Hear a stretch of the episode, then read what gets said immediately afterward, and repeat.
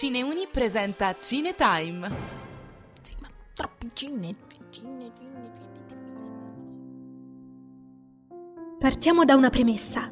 Adattare un libro al grande schermo è sempre un'incognita. Capita spesso che storie che abbiamo amato sulla carta non ci piacciono sulla pellicola, oppure di non riconoscere delle parti che risultano stravolte, altre invece inventate di sana pianta, o addirittura omesse. La trasposizione da un medium all'altro non è mai facile. È fatta di compromessi e ogni mezzo ha le sue regole. Spesso quindi è inevitabile pensare o sentir dire che era meglio il libro.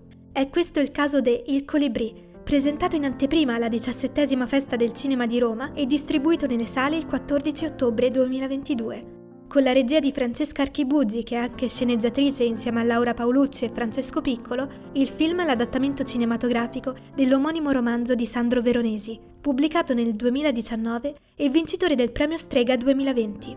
La storia è quella di Marco Carrera, qui uno straordinario Pier Francesco Favino, soprannominato da sua madre Colibrì per la sua piccola statura. È innamorato di Luisa Lattes fin da ragazzino e nel corso della sua vita farà i conti con dolori e perdite accettati anche grazie all'aiuto di Daniele Corradori, ex psicanalista di sua moglie Marina, interpretato da un mitico Nanni Moretti. Tra salti temporali, tematiche delicate come il suicidio e l'eutanasia, l'originalità dell'impianto del libro è la sfida più grande che si trova ad affrontare la regista, perché tutto si basa sulla corrispondenza e lo scambio continuo tra Marco e Luisa, che ci mette di fronte a un'introspezione dettagliata e ogni capitolo è imprevedibile.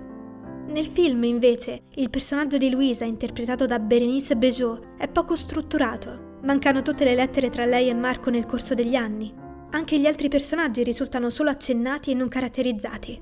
Ma la mancanza più grande, a mio parere, è la poca attenzione data al personaggio della nipote di Marco, Mirai Jin, perché lui acquisisce consapevolezza dopo anni, proprio nel crescere la nipotina orfana, e grazie a lei trova la sua forza interiore il protagonista si rende conto che la sua vita ha uno scopo in fondo.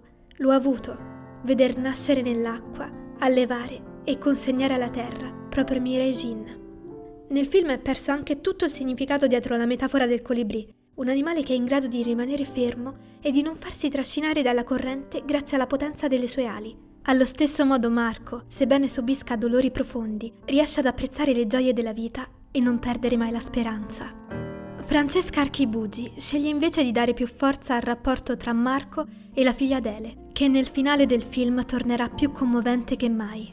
Nonostante tutto, dobbiamo ricordarci che ogni adattamento cinematografico di un romanzo è un'opera a sé, in cui il regista è esso stesso autore di un'opera autonoma, che per quanto possa rifarsi ad una storia preesistente, ha degli obblighi verso il mezzo visivo con cui è raccontata. Il Colibrì è senza dubbio un bel film, diretto con maestria e con un cast di grande bravura, ma che non riesce appieno nella sfida di portare sul grande schermo tutta la potenza del libro da cui è tratto.